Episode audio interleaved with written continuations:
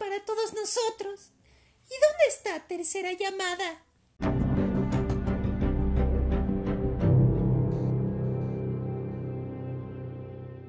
Tercera Llamada ha vuelto.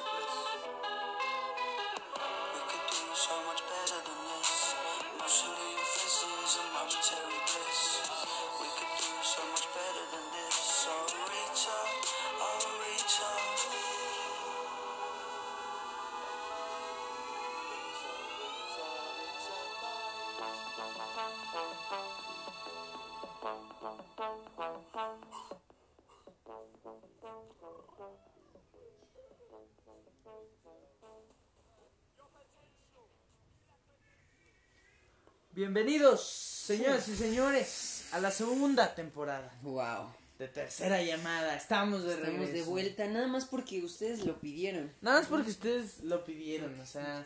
Además, este, o sea, es es como estábamos muy nerviosos después de un mes de no grabar esta este este bello podcast. Estábamos muy nerviosos porque este periodo entre temporadas es cuando cancelan las series, cuando cancelan sí, los proyectos, sí, ¿no? Cuando dicen, no, ¿sabes ¿saben qué? qué? Sí, que pensamos, no no vaya a ser que el Canal once nos deje de patrocinar.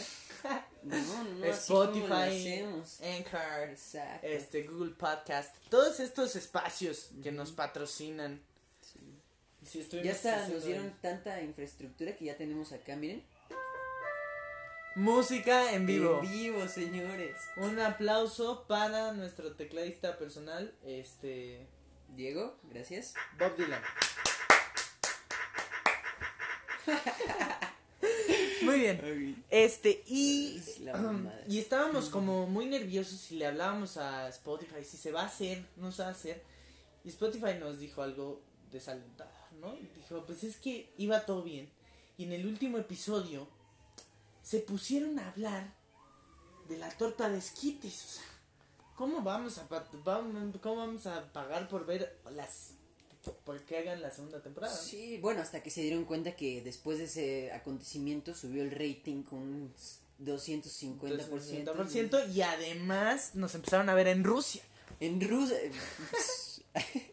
Estas sí son... Son no cifras son, reales. Son cifras reales. treinta y tres por ciento de nuestra audiencia es rusa. No entienden qué decimos, pero ahí están fieles al contenido. La verdad es que yo estoy soy un muy admirador de los rusos desde sí. ahora. Sí, yo admiro su cultura. De hecho, vamos a hacer un video sobre eso. Digo, un video, un podcast. Pero muy... bueno, ya saliendo de... Del cotorreo. Del cotorreo, ¿no? De... de estas cosas serias de las que hablamos siempre. El día de hoy venimos con un clásico, ¿no? Sí, clásico, teníamos ya, que regresar como que se regresar debe, como en se forma. Debe. Y, eh, pues, ¿qué es esto, Pablo? Esto es Recomendaciones y Noticiones por Tercera Llamada. Con cortinillas, con todo nuevo. O sea, no, nos metieron el doble de presupuesto esta sí, vez. Sí, sí, espérense, espérense. Ay, al rato, al rato, hasta vamos a usar micrófonos.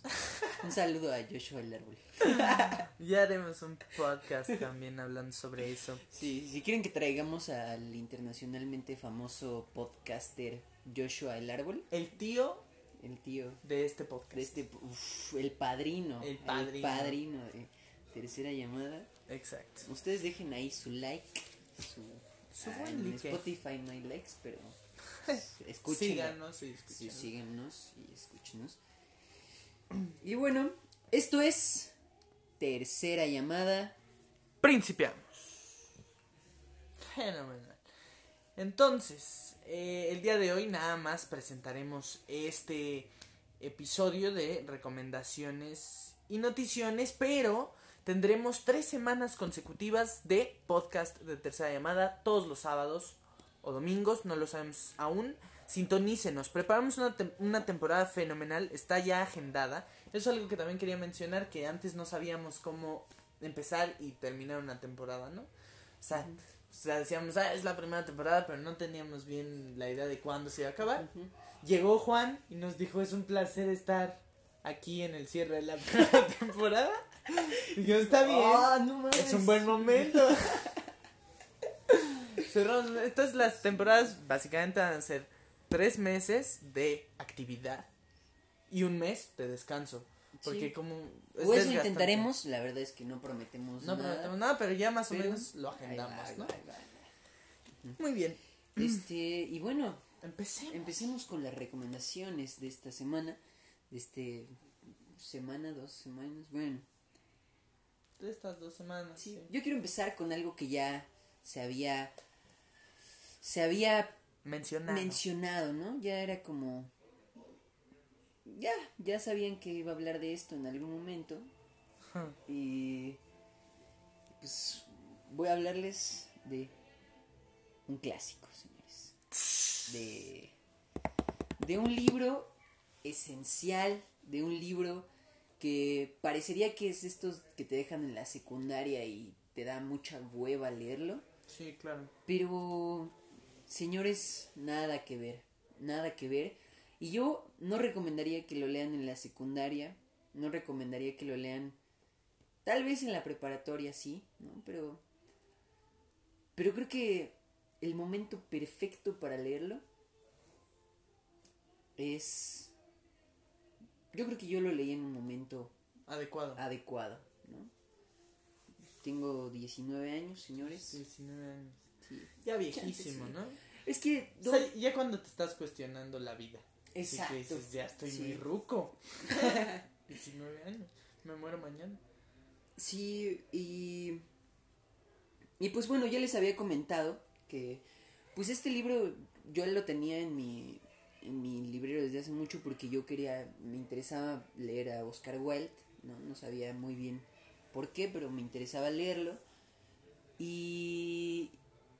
Y entonces en las vacaciones al final me decidí y dije, voy a empezar a leer El retrato de Dorian Gray, a ver qué tiene que ofrecer, ¿no? Sí. En realidad no tenía idea de qué onda, ¿no? O sea, sabía que era un libro de este güey que, eh, pues, le pintan un retrato y el retrato envejece en vez de él, ¿no? De alguna manera. Pero, señores, es, es un libro, es un libro mucho más... que esa pequeña trama que se explica. Y para que lo vean les voy a empezar a contar más o menos una pequeña reseña, resumen, no resumen, eh, para que ustedes sepan de qué va el libro. Eh, resulta que hay un pintor que se llama Basilio, Basilio Helward. Y este pintor pues está en un momento decisivo de su carrera porque encontró a su musa, ¿no? Y su musa, o su muso, bueno, no sé si esa palabra existe, claro, pero es Dorian Gray, ¿no? Este chavo de diecisiete años, me parece, ¿no? Que es perfecto físicamente, ¿no? Él, Basilio se enamora de él, está enamorado, perdidamente enamorado de, de este sujeto. Y es lo que hace que empiece a pintar de nuevo como con gracia, con la gracia de un pintor. Tiene un amigo, Basilio, que se llama Henry, Henry Woolworth o algo así. Eh, y este Henry es un tipo, un tipo muy singular, ¿no? Es un tipo que todo el tiempo se está, está yendo en contra de lo que dice la sociedad, ¿no? O no yendo en contra, pero más bien cuestionándoselo. Y es un tipo muy amoral, ¿no? Y todo el tiempo te está diciendo... Es un tipo hedonista, ¿no? Uh-huh. Todo el tiempo va por el placer y, y muy pocas veces se para en lo moral, en lo verdaderamente importante. Entonces, Basilio le cuenta a Henry de este chavo que encontró, que es un chavo inocente, un chavo muy lindo, ¿no? Sí. Y Henry luego luego le da curiosidad conocer más sobre él. Y, señores, todo lo que viene después es la historia de cómo Henry corrompe a Dorian Gray y lo vuelve este tipo hedonista, ¿no? Y le dice, pues, muchas cosas que lo harán cambiar de parecer sobre lo que él cree que es la vida, ¿no? Y, y este libro, yo creo que es un libro importante de leer, ¿no? Un libro ah, que al menos a mí me cambió muchos paradigmas que tenía muy establecidos de la sociedad, y yo se los dije la vez pasada que estábamos hablando justo de Historia de un matrimonio, uh-huh. ¿no? Que, que probablemente es un libro muy mal viajante, porque hay cosas que tú ya tienes como muy predispuestas en tu cabeza, ¿no? De, de cómo es que debes de actuar en la vida, qué es lo que se supone que te va a dar la felicidad, ¿no? El simple hecho de buscar la felicidad, hay muchas partes donde te recalca Henry y el mismo Dorian Gray que tal vez no es la felicidad lo que buscamos, es el placer, ¿no? Entonces es una onda que te deja pensando y poniéndote a reflexionar un buen de cosas, y, y además tal vez tú mismo te reflejas mucho con Dorian Gray, ¿no? Porque este chavo termina... Es, es un tipo que se vuelve, que es muy narcisista, obviamente, ¿no? O sea, es, es como lo principal y de lo que todo mundo se habla cuando, de, todo lo que todo el mundo espera cuando hablas del retrato de Dorian Gray. Pero va más allá de eso. Dorian Gray es, yo lo veo como, como si fuera Oscar Wilde, ¿no? Porque empiezas a investigar sobre Oscar Wilde y a él, a, a Oscar Wilde lo mandan a la cárcel. No lo mandan a, a lo mandan a juicio por una relación homosexual, sí, sí. Y una de de lo de las razones que dan para meterlo a la cárcel es que en sus obras él desmoraliza a la sociedad. Y justo en el retrato de Dorian Gray es un gran ejemplo de esto, ¿no? Es, es una fue una obra que en su momento y hasta hoy en día a, causó mucha mucho revuelo, ¿no? Mucha Este, mucho alboroto, porque, porque justo te dice cosas a la cara que, que tú en un fondo tal vez te preguntaste alguna vez, pero dices, no, la sociedad, no, yo no puedo comportarme así en esta sociedad claro. que estamos viviendo. Y hay un buen de, de pensamientos que encontré ahí sobre el arte, sobre la felicidad, sobre el amor, sobre las pasiones. Eh, de verdad vale mucho la pena, por lo que yo creo que lo que más me deja es son las reflexiones de Henry, ¿no? De Henry, y después, tiempo después, cuando Dorian Gray crece, se hace adulto, se hace más adulto, él mismo también saca muchas reflexiones que, que incluso te pueden dejar como... pues muy decepcionado de la vida. Claro. Pero al final, pero al final lo que buscaba Wilde, y muchos lo sabrán, él para nada buscaba desmoralizar, ¿no? Él tal vez, tal vez sí, en un segundo plano, pero al final de todas sus obras es como, te deja con un buen sabor de boca. Y aquí a mí me estaba empezando a cagar el final, ¿no? Le tengo que decir, yo decía, no, ya va a terminar como cualquier otra historia. Pero no, no, es como una lección a medias. Una lección a medias, así yo lo vería el final. Una lección sugestiva, ¿no? Una lección sugestiva. Uh-huh. No. ¿Sí? Estos clásicos que son vigentes, ¿no? Uh-huh. O sea, que siguen siendo vigentes y que hay la virtud, sí. Y ¿sabes qué? Que queda mucho con una persona que está como teniendo dudas sobre la vida, ¿no? Uh-huh. Y preguntas que, pues, no cualquiera le puede responder o lo puede hacer reflexionar más o ir más lejos, más allá de, de no, porque así no lo vas a triunfar, ¿no? Claro.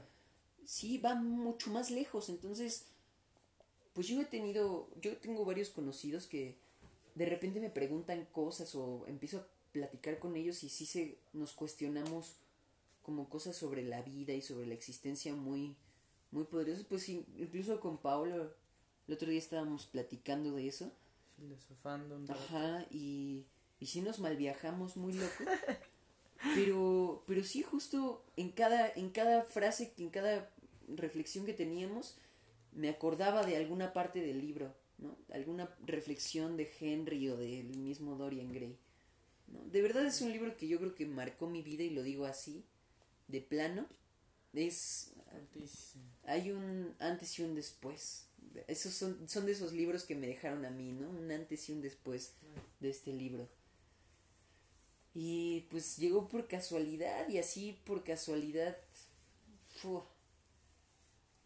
el destino. Destino. Pero bueno, esa es mi gran recomendación. Definitivamente un clásico. Eh, si ya lo leyeron en la secundaria o en la primaria, léanlo otra vez. No hay por qué no volver a leerlo y sacar más cosas. Literalmente yo tengo una nota, mira, se la voy a enseñar ahorita a Pablo, que son un buen de citas, re, de, citas de, de reflexiones sobre Dorian Gray. Hay muchísimo jugo, wow, hay que sacar. Pero bueno, excelente. Esa es mi recomendación. Por favor, no dejen de leerlo. Sí, porque luego esas lecturas que nos dejan en la en la infancia, o sea, te ponen a ti El cantar del mío Cid enfrente, ¿no? Cuando vas en la secundaria, y de, de, dice Benito Taibo en alguna de sus conferencias, así como, y tú cierras el libro y te alejas lentamente, ¿no? Porque es cierto, o sea, como que te da un desencanto con la lectura, con el, con el clásico, ¿no? Como que es muy pesado, pero si entiendes que es una lectura madura, como dice Diego, te cambia el panorama, ¿no? Porque si algo tienen, por algo son clásicos, porque siguen teniendo una vigencia, uh-huh, o porque en su momento tuvieron una importancia. Más importante que lo leas porque tú lo sientes, ¿no? Porque tú te sientes como en ese momento de leerlo. Claro. Es ahí cuando verdaderamente lo vas a disfrutar. Sí, sí, sí. Uh-huh. Muy bien. Sí. Este... El retrato de Dorian Gray, gran libro. Yo no, o sea, yo he leído versiones adaptadas, nunca he leído el, el mero mero. Pero bueno, mi primera recomendación es un cuento. Se llama La muerte tiene permiso, y es verdaderamente breve. Eh, que incluso más allá de describirlo, me gustaría leerlo. Eh, de Edmundo Valadés, y bueno, básicamente una sinopsis rápida, pero ahorita lo van a ver. ¿Y por qué me llamó la atención? Más bien, ¿por qué me llamó la atención? Este libro te pone en una reunión entre eh, unos ingenieros y... Ajá, bueno, entre eh, unos campesinos, ¿no? Que están exigiendo sus derechos y que están como platicando su cotidianidad. Eh... O sea, sí, su cotidianidad, pero todas las adversidades, todas las injusticias, toda la eh, tragedia que viven día con día, ¿no? Porque además lo narra de manera dramática, ¿no? Pero es sorprendente que es finalmente lo, o sea, la, la vida cotidiana de estos hombres. Y me llamó mucho más la atención el lenguaje sencillo que utiliza Edmundo Valadés, autor de este cuento. Este... Sí, el lenguaje sencillo que utiliza para expresar todo esto, ¿no? Y como... Eh, sí, el... La forma de expresarse de un trabajador de campo, ¿no? De, de aquel entonces. Este, este cuento es de mil novecientos cincuenta y cinco. Y me parece todavía súper vigente, y por eso me llamó tanto la atención. Es de la colección de Vientos del Pueblo, del Fondo de Cultura Económica. Eh, que muchos dicen que, o sea, muchos criticaban, no, que la industria editorial se nos va a ir para abajo. Me parece que la real virtud que tiene esta colección, Vientos del Pueblo, es que, o sea, entrega, hace publicaciones, o sea, muy dignas, no por, porque cuestan de diez a veinte pesos, ¿no? Y tienen, sí, están ilustradas por moneros, por caricaturistas muy buenos mexicanos, y de trabajo y de trayectoria remar- remarcable. Este los pone a un precio muy accesible, y además solo son probaditas de lo que un autor puede dar, ¿no? Rosario Castellanos, Juan Villoro, tampoco son libros como tal, son cuentos, son fragmentos, son capítulos, ¿no? Entonces incluso de autores vigentes, que es que es también muy loable que autores, no no vigentes, autores actuales, o sea, que este publican a día de hoy, y es muy loable también que presten sus textos para que se difundan a precios tan bajos, ¿no? Es, a mí me parece una un, una propuesta y una política de difusión cultural muy interesante y sobre todo muy afortunada para quien quiere tener este a estos autores en su biblioteca, ¿no? Entonces, bueno, se los voy a leer, que dudo que me tome más de ocho minutos, pero bueno. La muerte tiene permiso, de Edmundo Valadés, que está ilustrado por Antonio Elguera, uno de los chamucos, pero ahí va. Sobre el estrado, los, ingenie- los ingenieros conversan, ríen, se golpean unos a otros con bromas incisivas, sueltan chistes gruesos cuyo clímax es siempre áspero. Poco a poco, su atención se concentra en el auditorio.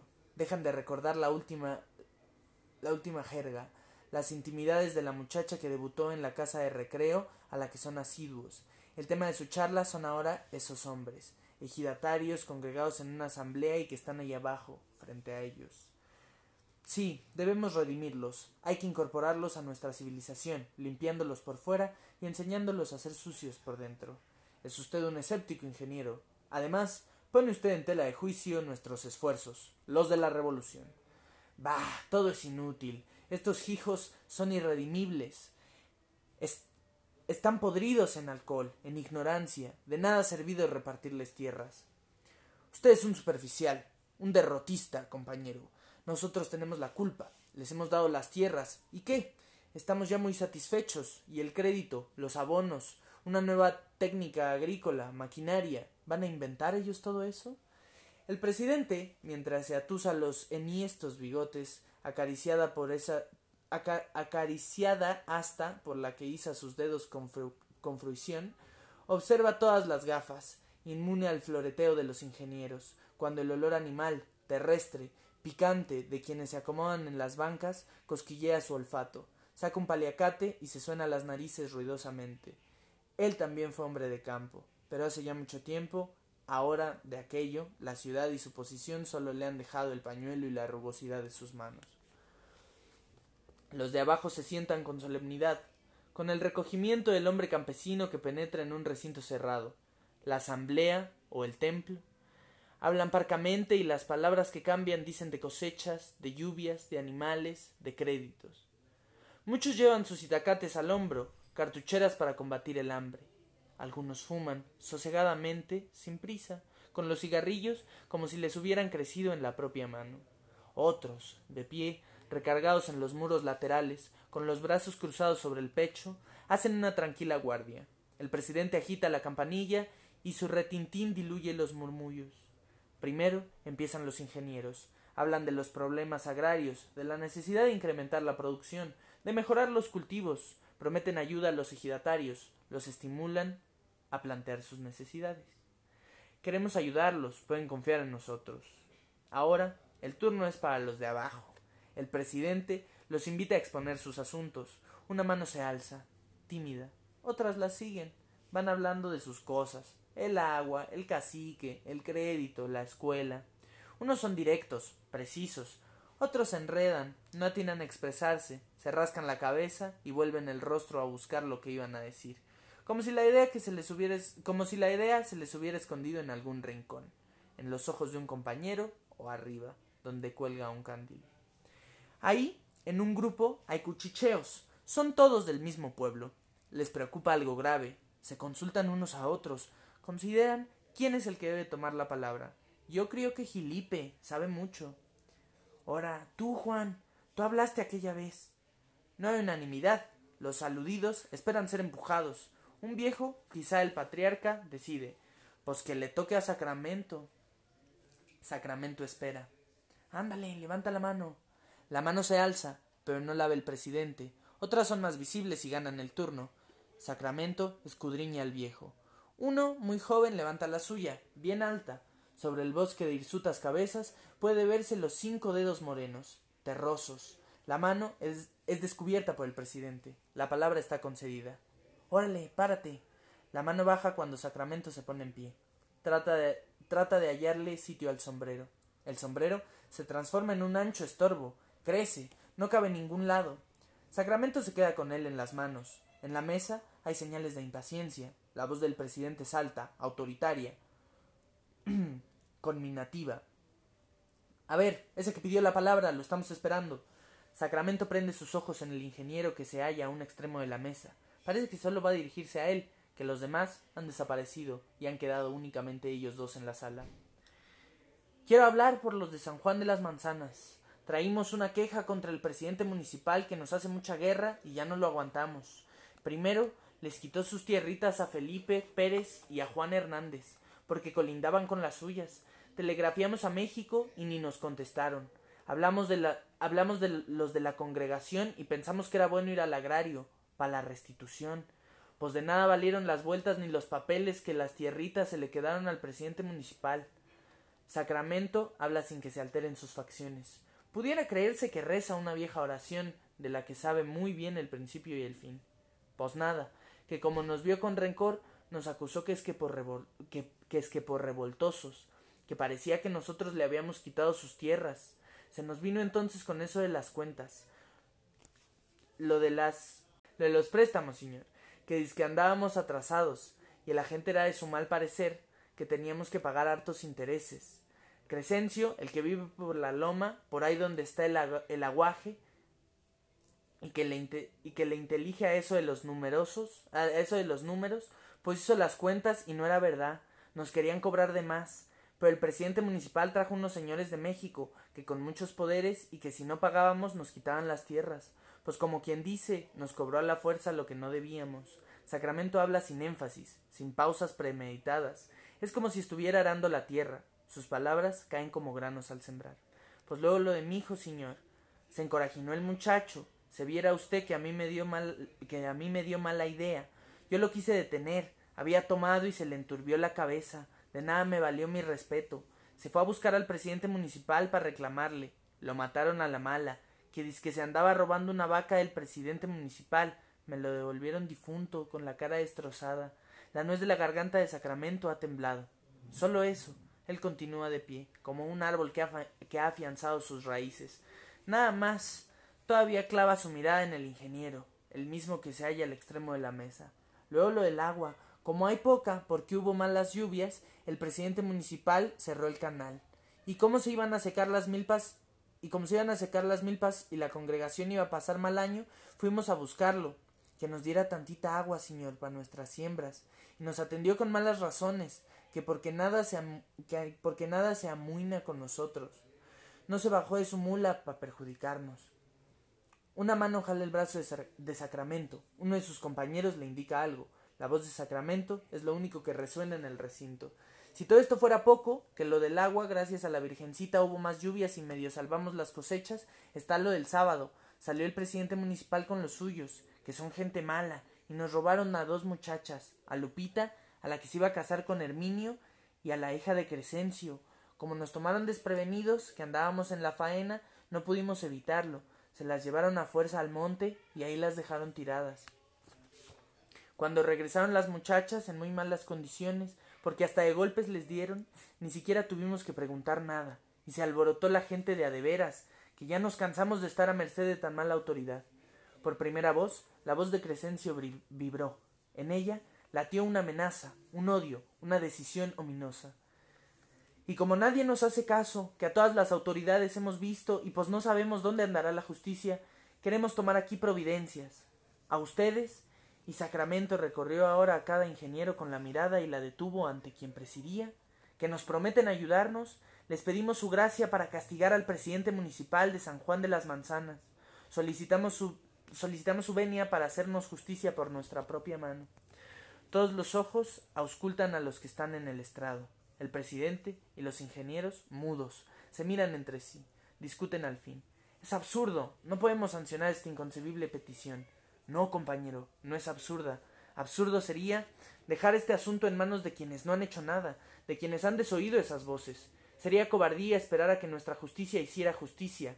Ellos ya no creerán nunca más en nosotros.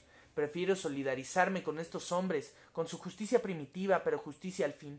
Asumir con ellos la responsabilidad que me toque. Por mí, No nos queda sino concederles lo que piden.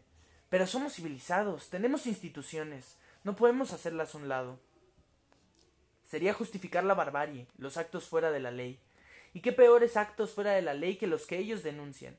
Si a nosotros nos hubieran ofendido como los han ofendido a ellos, si a nosotros nos hubieran causado menos daños que los que, lo, que, los que les han hecho pasar, ya hubiéramos matado, ya hubiéramos olvidado una justicia que no interviene.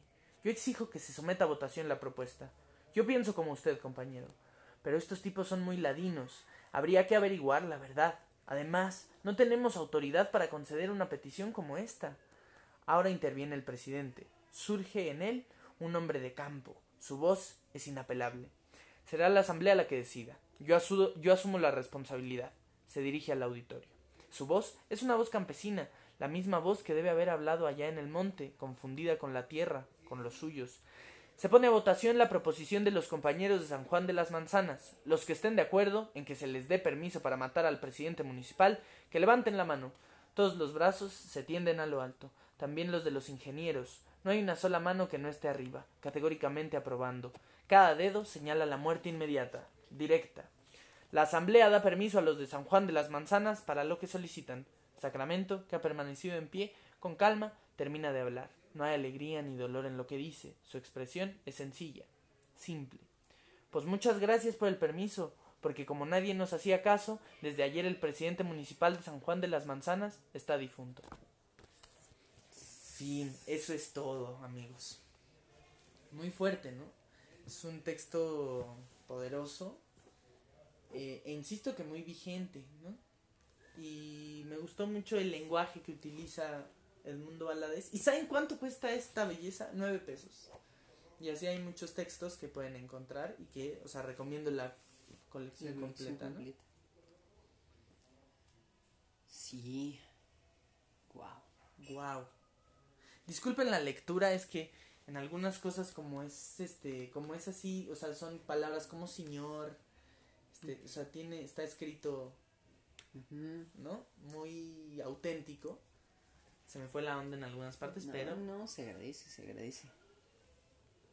Pero bueno, este... Pues yo voy con la siguiente recomendación para que no se nos... Sí, para que no se, se nos... nos... haga muy largo el podcast, como siempre. Como siempre. Pero no pasa nada, la no, pasamos bien. Sí, póngale ahí a velocidad por dos. Como las ágiles, conferencias de la mañana. Ágiles mentales. Pero bueno... Este, yo les voy a recomendar eh, una peli, una película que acabo de ver el fin de semana pasado. Eh, y también podría decirse que es un clásico, no sé qué tan clásico. Me dijo mi, me comentaron mis papás que por ahí de los ochenta se volvió muy famosa. No, yo no sabía. Este, una película de David Lynch, que de quien ya también hemos hablado aquí. Por Twin Peaks. Uy, que la segunda temporada ya les, les voy a traer malas noticias luego. Pero bueno, este, pues esta película se llama El hombre elefante, señores.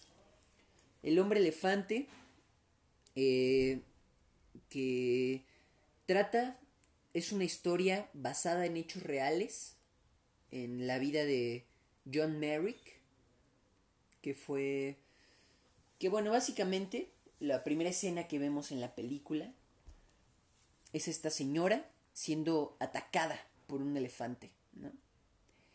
Muchos creen que la está violando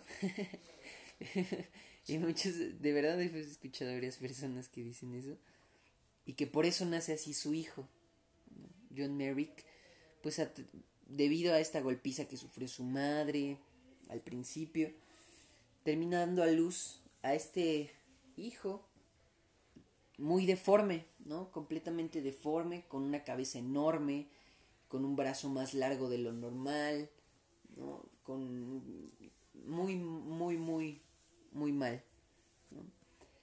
Y pues como es una, epo- es una época, creo que todavía es el siglo diecinueve donde se narran los hechos de todo esto, eh... Pues bueno, es, es no hay como tanto, no hay ni medicina, ni tratamientos, ni nada, ¿no? Para curar esto, y las personas que nacían con ese tipo de deformidades generalmente terminaban pues en el circo, ¿no? Este es el caso de John Merrick, que termina siendo El hombre elefante, una atracción para que la vean. Y ya con esto yo creo que ya se imaginarán qué clase de peli es, una película de esas que no vas a terminar de llorar toda la película. eh, pero es que es muy, muy sorprendente lo que hace David Lynch, porque yo había visto pues nada más Twin Peaks y pues por lo que me habían contado, pues en, yo creía que toda su cinematografía era como así, surreal y así.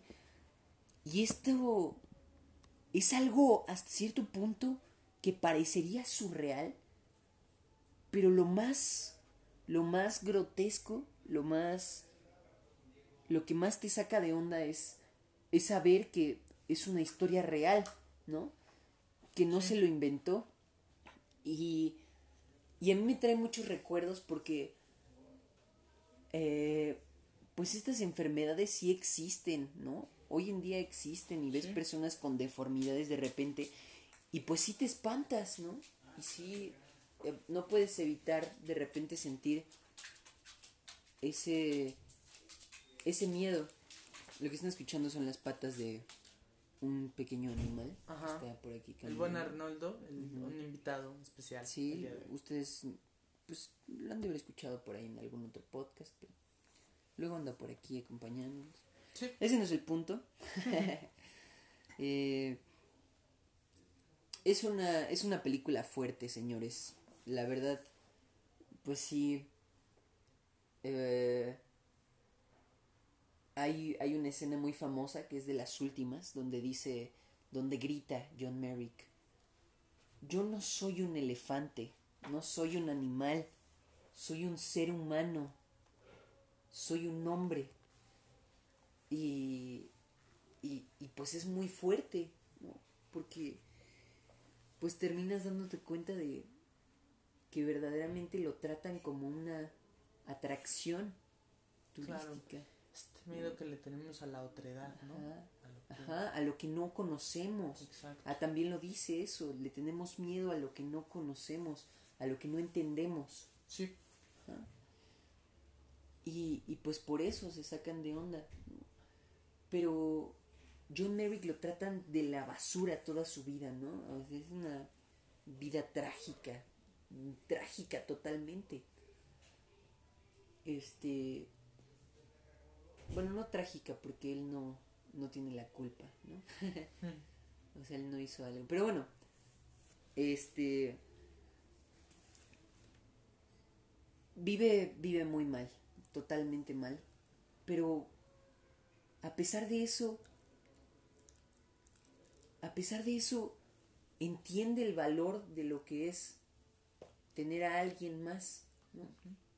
De lo que es tener a alguien que te aprecie. Y a veces se nos olvida eso mucho a nosotros. Esa fue la reflexión que yo saqué, que la subí por ahí a Twitter también. Este... Pero pues sí es una película muy, muy recomendada. Yo yo casi no lloro con películas. Y esta sí me sacó unas cuantas lágrimas. También. Para corazones sensibles sí va a ser una, una cabose. pero, pero sí, es yo creo que es importante a veces ver este tipo de cosas, ¿no? Sí. Uh-huh. Como seres humanos. David sí. Lynch, gran director. Uh-huh. Y hay que meternos más. Escribiendo, sí, sí, sí. ¿No? O sea, yo la verdad que no he visto mucho. Nos pusimos a ver la vez pasada un cortometraje muy bizarro. Sí. Pero hay que, es un, hay que ver, es un gran sí, director. Sí, sí. Eh, bueno, la segunda recomendación también es una lectura, así de poco preparado vine. A ver, México Bizarro, una... Eh, un libro eh, escrito por dos autores, Alejandro Rosas y Julio Patán. Ah, super Alejandro Rosas. Super Alejandro Rosas. Él es bueno. Bueno, es un historiador Eh, Julio Patán, bueno, tiene muchos espacios en televisión, ha escrito uh-huh. varios libros. Eh, he leído de él La historia de la izquierda mexicana, una cosa así, muy, derech- mm. muy derechosa, o sea, si ahora ese libro se hiciera como tendencia, probablemente le aventarían muchas piedras a Julio Patán. Que a veces sí me parece como que en Twitter luego los dos se van de boca, a veces, a mi sí, parecer. Sí. No, pero pues eso no niega que son pues, autores de renombre, sí. ¿no? Bueno, sí, no sí, tanto sí. de renombre, de importancia aquí. En... Sí, es que, bueno... De Alejandro Rosas, pues sí, tiene ahí por ahí algunos libros. Sí, ha estado en varias, historia, da ¿no? varias conferencias, uh-huh. sí. ¿no? Tiene un programa por ahí. Son respetados. Ah, sí, sí la de los conspiradores. Ajá, Ajá. sí, sí. También sí. es un buen... Eso es un buen programa. Sí, bueno, tiene ahí un par de personalidades. Pero bueno, bueno, yo, o sea, como quiero hacer esto didáctico, le, o sea, te... Son, bueno, antes voy a explicar de qué va. México Bizarro es como un anecdotario de eh, eh, eh, de um, sí, un anecdotario mexicano de estas cosas que pues son bizarras en efecto, que solo pasan en México, que podrían ser ficticias, que podrían no existir y que sin embargo uno se sorprende al darse cuenta que son reales, que de verdad ocurrieron en la vida política mexicana. Eh... Y es muy entretenido, o sea, la, la edición es, es muy linda eh, y además es muy entretenido porque son muchísimas anécdotas eh, muy cortos, o sea, es muy ameno. Es de una lectura muy amena y te lo, y lo puedes, o sea, puedes no leerlo completo, sino venirte aquí al índice, ver algún título que te llame la atención, irlo leyendo así, no, no, no lleva un orden. Es muy interesante. Un libro bastante... El Arnoldo ahí anda.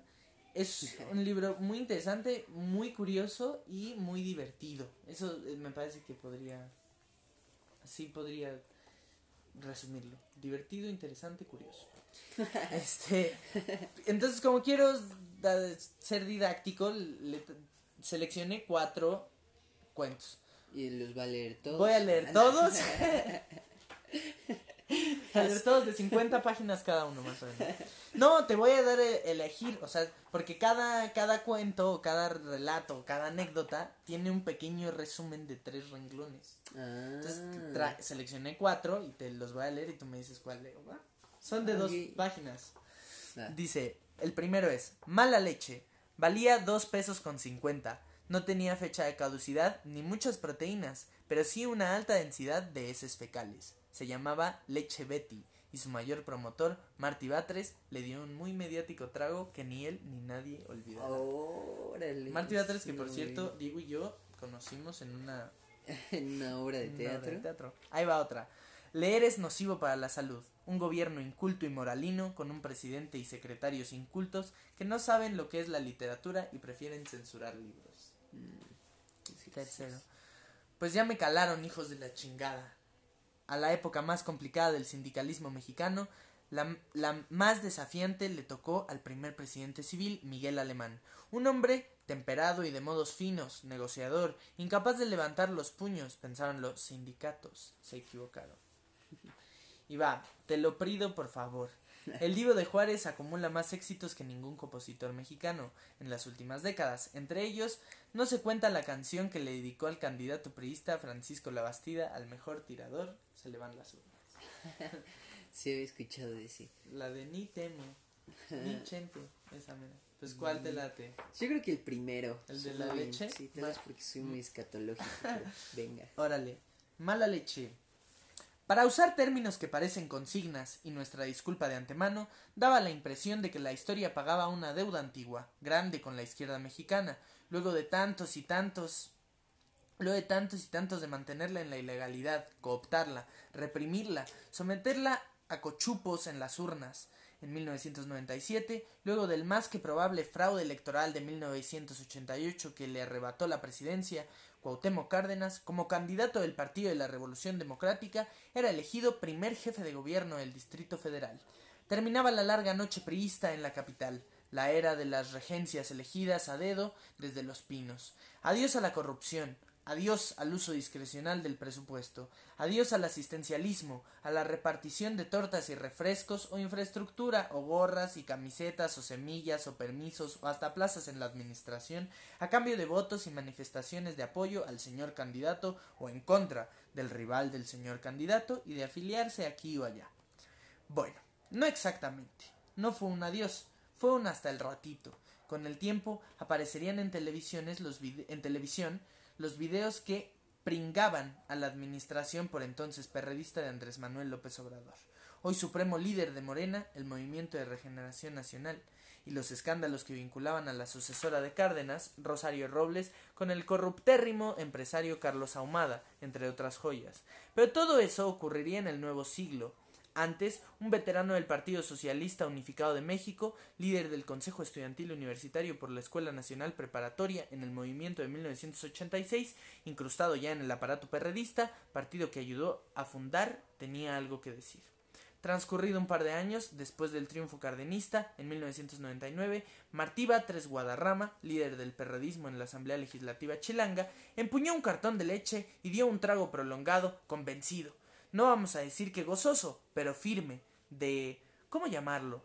La caja decía Leche Betty, pero la Secretaría de Salud, previo análisis en laboratorios, sentenció: este líquido tiene muy pocas proteínas, alguito de grasa, una cantidad de calcio que poco haría contra una osteoporosis, incluso moderada, bastante soya y, como ingrediente protagónico, trescientas veces la cantidad aceptable de bacterias coliformes, es decir, heces fecales. Vaya, algo así como el río Ganges en Tetrabric, en Tetrabric. No hacían falta análisis para determinar que, además, la caja no tenía fecha de caducidad. Claro que igual era innecesaria. Cabe preguntarse si una alquimia como la de Betty es susceptible de caducar, o si tiene alguna importancia que caduque. Dicen que la política es para quienes están dispuestos a tragar sapos. La Leche Betty fue una iniciativa de varios diputados locales perredistas. Los nueve diputados lecheros, destacadamente el propio Batres y, Bat, del propio Batres, perdón, y Miguel Bortolini, ¿lo recuerdan los lectores? Otro emblema de la izquierda, fallecido en agosto de dos mil dieciséis a los casi setenta y cuatro años. Ese maestro normalista, responsable de seguridad de la caravana zapatista que trajo al subcomandante Marcos a la Ciudad de México y del accidente que le costó la vida a un policía federal y severas heridas a otro. Luego, delegado de Coyoacán, prestó involuntariamente su otro nombre a ese producto. Bortoleche, le decían en las calles con sorna chilanga al singular brebaje. La iniciativa láctea consistía en vender a precios populares dos pesos con cincuenta, unos ciento treinta mil litros diarios de ese cóctel nutricional, envasado en cajitas que llevaban los colores perredistas y los nombres de los generosos diputados que habían decidido ponerla a disposición del pueblo, tan necesitado. Aparte de los dos pesitos con cincuenta, había que presentar la credencial de elector y apuntarse a la Unión de Abasto Popular, vinculada con, sí, el P R D. La empresa productora Superlechería S A D C B descansaba junto al... descansaba junto al canal de desagüe en la carretera Teloyucan. Mal acompañamiento para la soya. Sí, y no es que sea fácil empeorar algo como la soya. Pero Batres, férreo luchador social, no iba a, no iba a arredrarse. Con lo de Betty había sobrevivido al torpedeo de varios perredistas de alcurnia, aparentemente indignados por sus prácticas asi- asti- asistencialistas, como Carlos Simas, Rosario Robles, Armando Quintero o Marco Rascón, y con los años sabría enfundarse otra camiseta, la de Morena, en calidad de presidente, y resistir varios asaltos de boxeo sucio con rivales tan duros como Ricardo Monreal. No iba a desplomarse por minucias de laboratorio, que todo era un montaje, eso dijo, una triquiñuela del P A N que había pedido la investigación abochornante para ensuciar su imagen como él nunca ensuciaría los estómagos del pueblo bueno. La maldita derecha, el sucio neoliberalismo, ese al que denunciaría enérgicamente años después en su libro El desastre del PRIAN, y le metió un trago a Betty. Ese día habrá echado de menos al sapo. Eso es todo, amigos. Es un libro muy chistoso, eh, y que sí, ¿no? Parecieran estas historias que no... O sea, leche de caca, el gobierno... Vendiendo leche de la Ciudad de México, vendiendo leche de caca a dos pesitos con cincuenta. Sí, dos pesitos con cincuenta, sí, para conseguir un montón de afiliaciones. Este, Ay, señores. Pues se los recomiendo. Ya hay dos ediciones en México Bizarro. Sí, sí, vi. México hay Bizarro. Dos, dos tomos. Dos tomos, sí. Uh-huh. Dos, dos entregas. Dos entregas. Bueno, pues ahí está. Y ahora, para darle la variedad que requiere este canal, vamos con una recomendación musical. Bravo. Y antes de decir nada, quiero que nada más escuchen el principio. El principio, que es una maravilla. Por favor. Entonces, ojo. Ojo con esta chulada. Y dice así.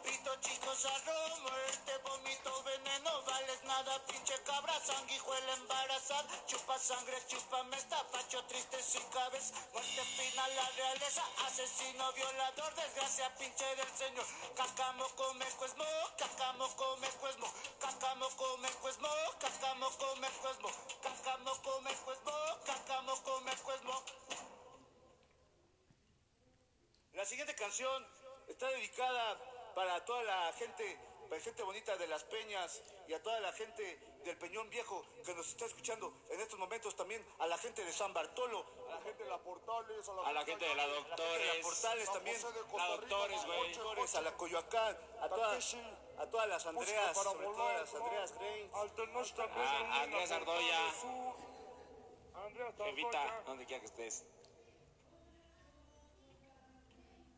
Dale, Andy. Y bueno, ya con eso, ¿no? Mientras tanto. Sí, bueno, ya. Este... Pues lo que les puse... Eh, no lo van a encontrar, lamentablemente, en Spotify. Ni hay un video en YouTube que sea solo eso. Uh-huh. Pero me pareció una joyísima... Don... Que lo encontré. Este... El grupo se llama... Belf... Belafonte Sensacional. ¿No? Es un grupo bien chilango del mero Iztapalapa y, oh, es, y es una verdadera chingonería. Este, eh, creo que le, voy a tener que le vamos a tener que poner explicit en este video, ¿no? Pero, claro. Para aquello, para aquello de caca pedo me cusmo. Terrible, Diego. No, sí, es que de, de verdad es un... Está muy, muy chido, ¿no?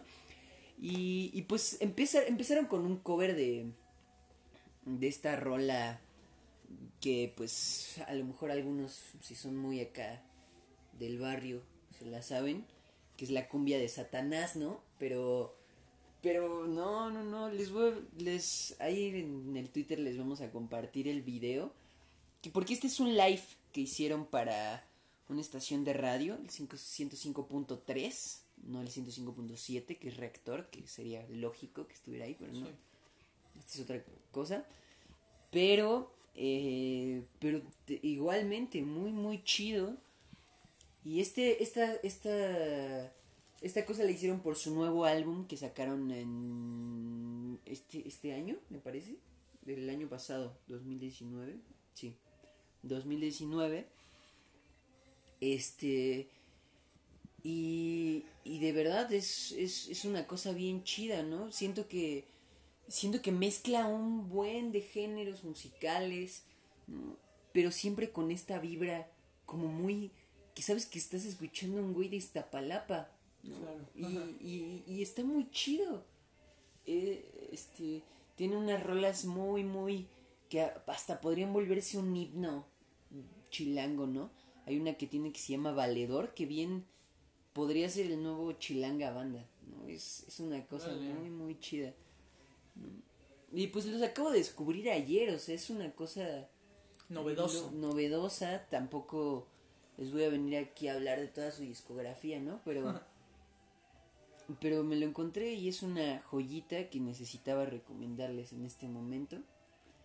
Espectacular. Este, pues ahí, échenle un, un oído, siempre valen la pena. A veces creemos que mmm, México no produce como gran cosa, además de reggaetón, que ni siquiera hay mucho reggaetón en México. Pero pero la verdad es que sí, ¿no? Hay muchas, muchas cosas que te encuentras como esta, claro. que es está muy chido, muy chido. Sí.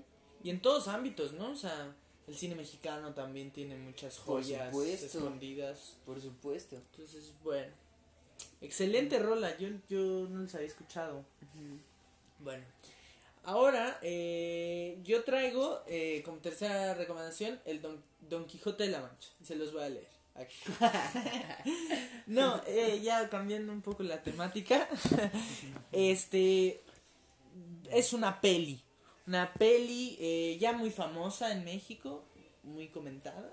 Me parece que sí tuvo, sí tuvo su, su tiempo de éxito.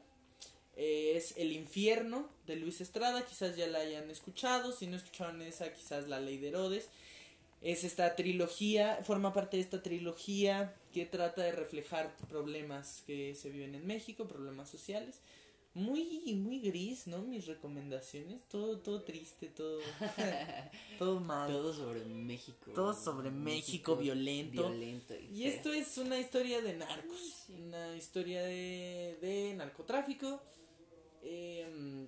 Y pues sí, muchos dirán como pues ya estamos hartos, ¿no? De historias de narcotraficantes, porque de se ha hecho una narcocultura, ¿no? Vivimos en una narcocultura, en un narcoestado.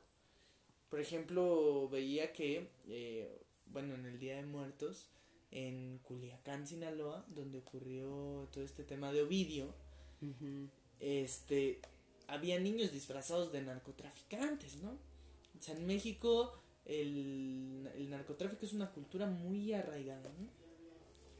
Pero esta es una sí, película que va mucho. Sí, claro, que trata el tema eh, mucho más a profundidad, eh, y es la historia del Benny que regresa de los Unites a su pueblo y descubre que todo está mal. Su hermano se murió, su hermano se metió al, al, al negocio del narco, lo mataron. Todo funciona a través del narcotráfico. Está dominado el, el pueblo y el país en general por este, por esta, por este mal, ¿no? Y eh, pues camina por las calles, se va dando cuenta de que en cada esquina hay un muerto, de que todos sus amigos de la infancia están muertos, asesinados todos, ¿no? Y se encuentra con el Cochiloco, un... Ah, bueno, el Benny está interpretado por eh, Damián Alcázar, uh-huh. buen actor, muy sí, buen actor sí. mexicano. Ya y... se esperaba. Sí, ya se esperaba, ¿no? Siempre salen estas películas. En estas películas. Sí. Y otro gran actor que aparece aquí. Uy, bendito. Eh, Joaquín Cosío. Joaquín Cosío. Que la hace de El Cochiloco, precisamente. Se encuentra este hombre eh, que es amigo de la infancia y empiezan a... Eh, empieza a coquetear con la idea de entrarle al business, de entrarle a este mundo desconocido para él, eh, pero que prácticamente está impregnado en todos lados. Eh, y entonces es se mete al, al, al mundo del narcotráfico y son todas sus, sus vivencias, las aventuras de estos dos. Eh, y además es, un, es una comedia negra porque además, sí, porque es muy, es muy humorística, pero no de este humor que te vas a morir de la risa, ¿no? Un humor que te deja pensando, una comedia negra, ¿no? Que toca temas muy sensibles y que de, y que parecí, y sí, que además son muy reales, pues, o sea, México Bizarro. México Bizarro, ¿no? O sea, son estas cosas que podrían ser ficticias y que realmente existen. Eh, entonces, bueno, de ahí Eh, hay, o sea, no es la película más violenta, más cruda que puedas encontrar sobre esto, porque ha habido, o sea, no, no me parece que de esta, pero de, de poco tiempo para acá se han desprendido m- muchas películas sobre narcotráfico realmente violentas, ¿no? No estoy hablando de las novelas, del, de las telenovelas del Canal nueve. Estaba hablando Oye, de... Cálmate, de, de que esas las escucha mi mamá. esas las... Mi abuela también. Les le mandamos un saludo. Les mandamos un saludo caluroso. Sí, señora. No, o sea, es, es válido, ¿no? Pero estoy hablando de como de estas que, te, que tocan el tema más puntualmente y más sí, sí. real, ¿no? Es, y es y es una... Y esta en particular es una película que me encantó. Eh, habla un poco de esta hipocresía del mexicano, de cómo...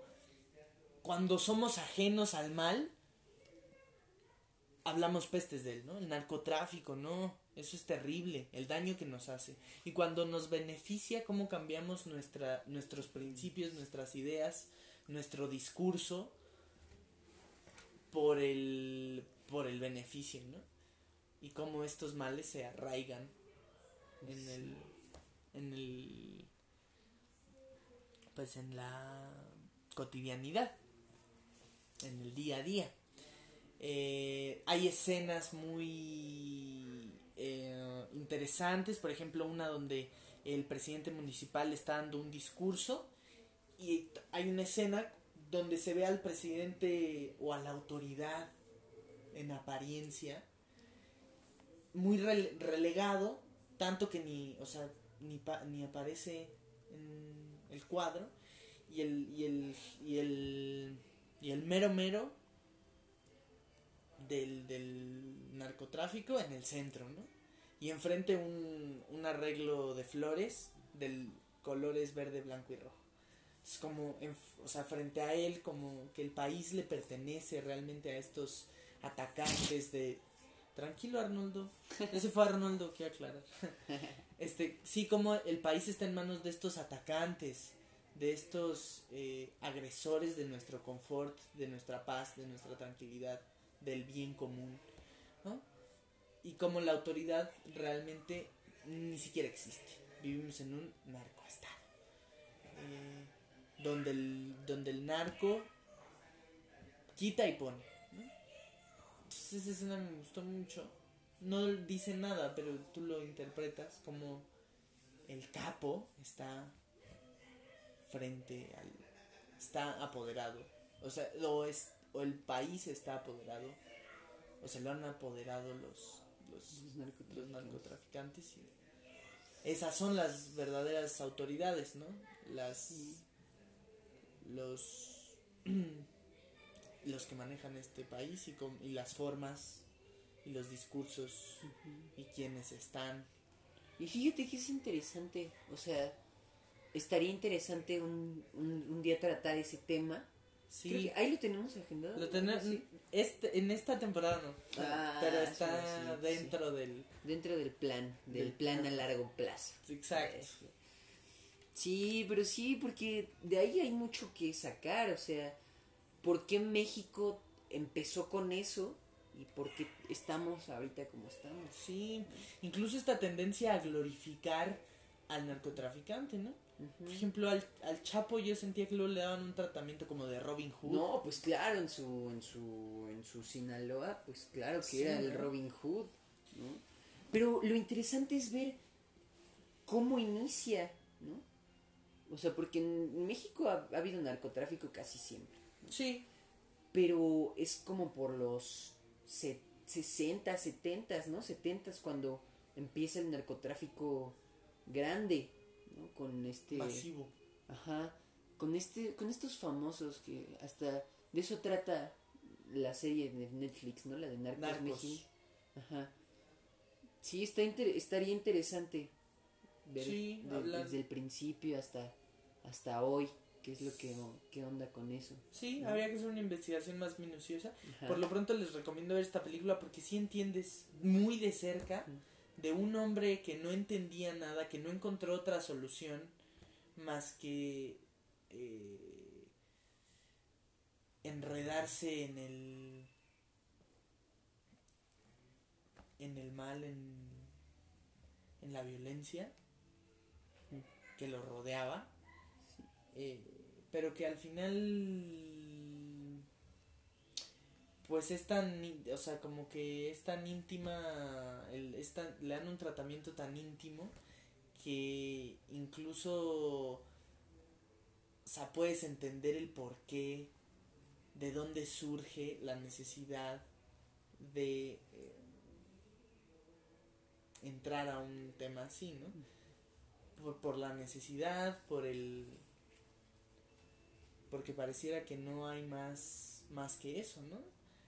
El, y eso es interesante también, pens- es interesante pensar en ello, en la falta de oportunidades en México. Al final eso le da, le deja las puertas abiertas al crimen organizado para apoderarse de la ciudadanía, ¿no? Para establecer un dominio sobre la gente desol- la gente que vive en la desolación total. Uh-huh. Es muy es muy buena película, fuerte, divertida, a momentos cruda, en muchos otros, eh, y una muy buena película de Luis Estrada, peliculón. Muy bien, muy bien. Muy recomendable. Este, bueno, antes de pasar a las noticias, sí, sí, este, sí. si quisiera, ahorita se me acaba de venir a la mente, y creo que es, es oportuno, sí. es elocuente hablar de esta recomendación en este momento, que es la que ya está sonada en todos lados, ¿no? Pero pues no... No, no, no es de más mencionarla y también recomendarla en este podcast. Muy bien. La película de Parásitos. Parasite. Ajá. Que es esta película. película. Ajá. Eh, y es curioso porque yo la había visto. Hay un canal de YouTube que también hace podcast, ¿no? Que también muy, muy recomendado. Se llaman Zoom F siete. Y, y su podcast es Cine para Todos.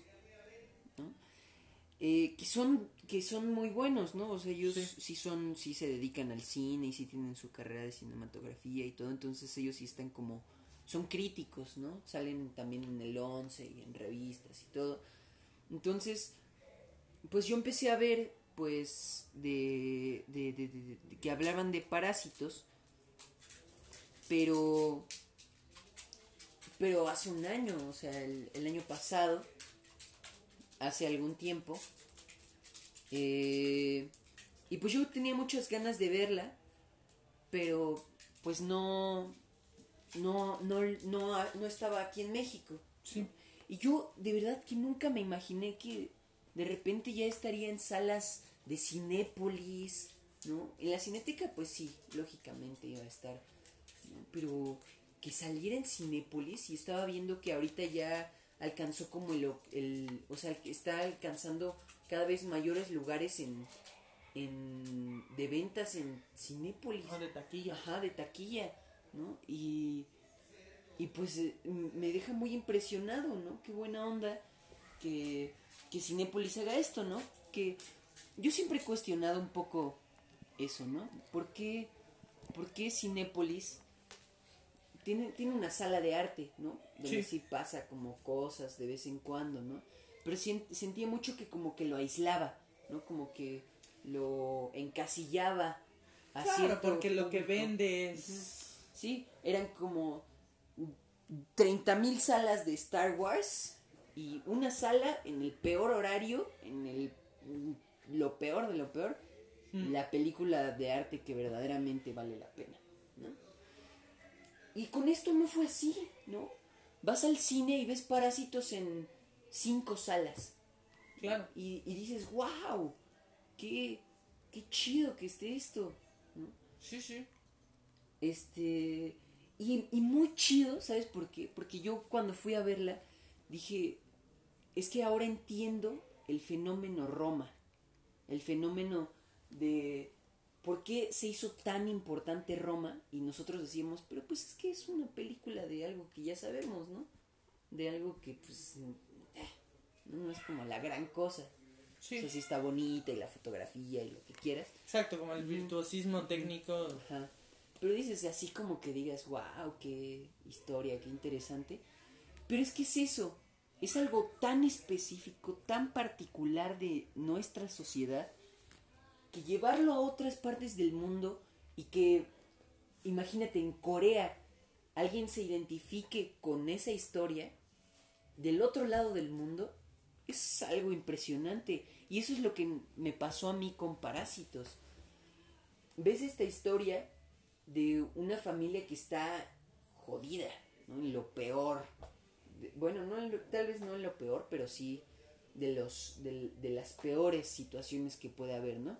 Que su jefe se quedó, su papá se quedó sin trabajo. Sin trabajo, y una de las primeras escenas es ellos comiendo frituritas porque es lo que tienen para comer, y llegan a Ah, ¿cómo se llama esto cuando desinfectan, cuando de- desbacterializan? Este, ah, fumigar. Fumigar. Ajá. Llegan a fumigar la calle, ¿no? Y el papá dice, dejen la ventana abierta para que nos fumiguen gratis, ¿no? Entonces ahí ves la, lo jodidos que están, ¿no?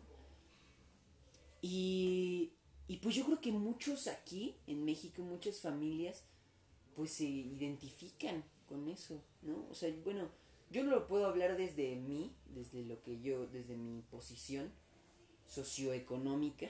Sí, sí.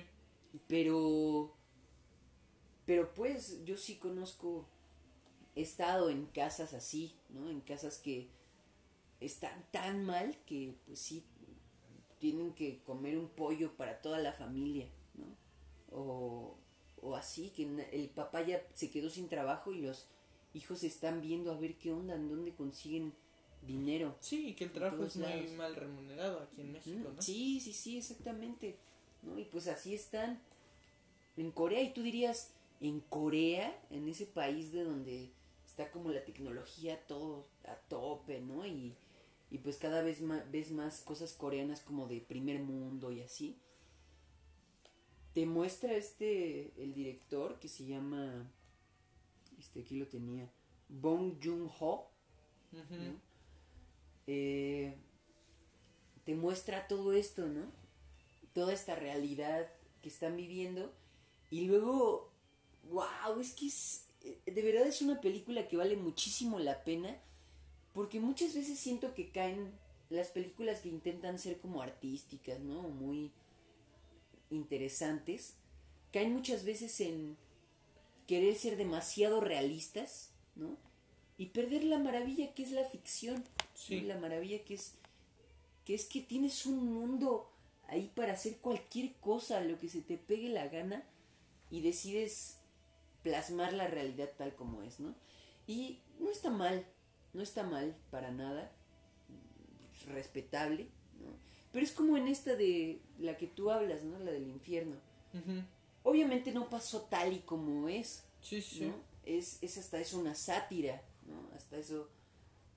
Pero porque la ficción te lo permite. Sí, ironiza la situación, uh-huh. ¿no? Sí. Y, y pues tú vas a una película justo para que te entretenga, ¿no? Para que te entretenga. Pero yo creo que ese es el verdadero reto. Que sea entretenida para todo público, pero que también te deje pensando, también te salgas de la sala diciendo como qué pedo, que sí, sí. cuestionándote cosas. Yo creo que ese es el verdadero, la verdadera importancia del, del al menos de, de las artes narrativas, ¿no? Sí. Eh, y más en una como el cine, que es como la que la que está a tope en todos lados, ¿no? Ahorita, en nuestra época, ¿no? Porque ya el teatro no tiene como esa importancia mundial como lo tuvo en otras épocas, ¿no? Este... Incluso los libros tampoco tienen esa importancia como el cine, ¿no? Sí, la difusión. La difusión. O sea, el ¿no? cine se ha vuelto un mercado muy explotable, ¿no? Exacto. En parte porque es muy novedoso, mm. o sea, es un arte novedosa, sí. que no existía hace ciento cincuenta años, ¿no? Y el punto de que se venda, o sea, de que sea lo más vendible y lo que todo el mundo ve, pues te da la oportunidad de, o sea, si tú puedes poner una historia que es entretenida, pero a la vez te deja pensando, yo creo que eso lo logró Parasite perfectamente, y, y pues por eso ahorita es tan importante, y por eso está chido que se hable de ella, ¿no? Sí. Está chido que esté en salas de cine comercial, está chido que, que hasta que esté en los Óscars nominada a no sé cuántos premios, ¿no? Que seguramente nada más gana película extranjera y ya. Sí. ¿No? O bueno, quizás, o sea, el asunto es que está bien, al final eh, estas, estas premiaciones son para volver a difundir estas películas, ¿no? O sea, darles una promoción mayor, y al final estas películas que, que tienen mucha propuesta cinematográfica, en historia, en guión, uh-huh.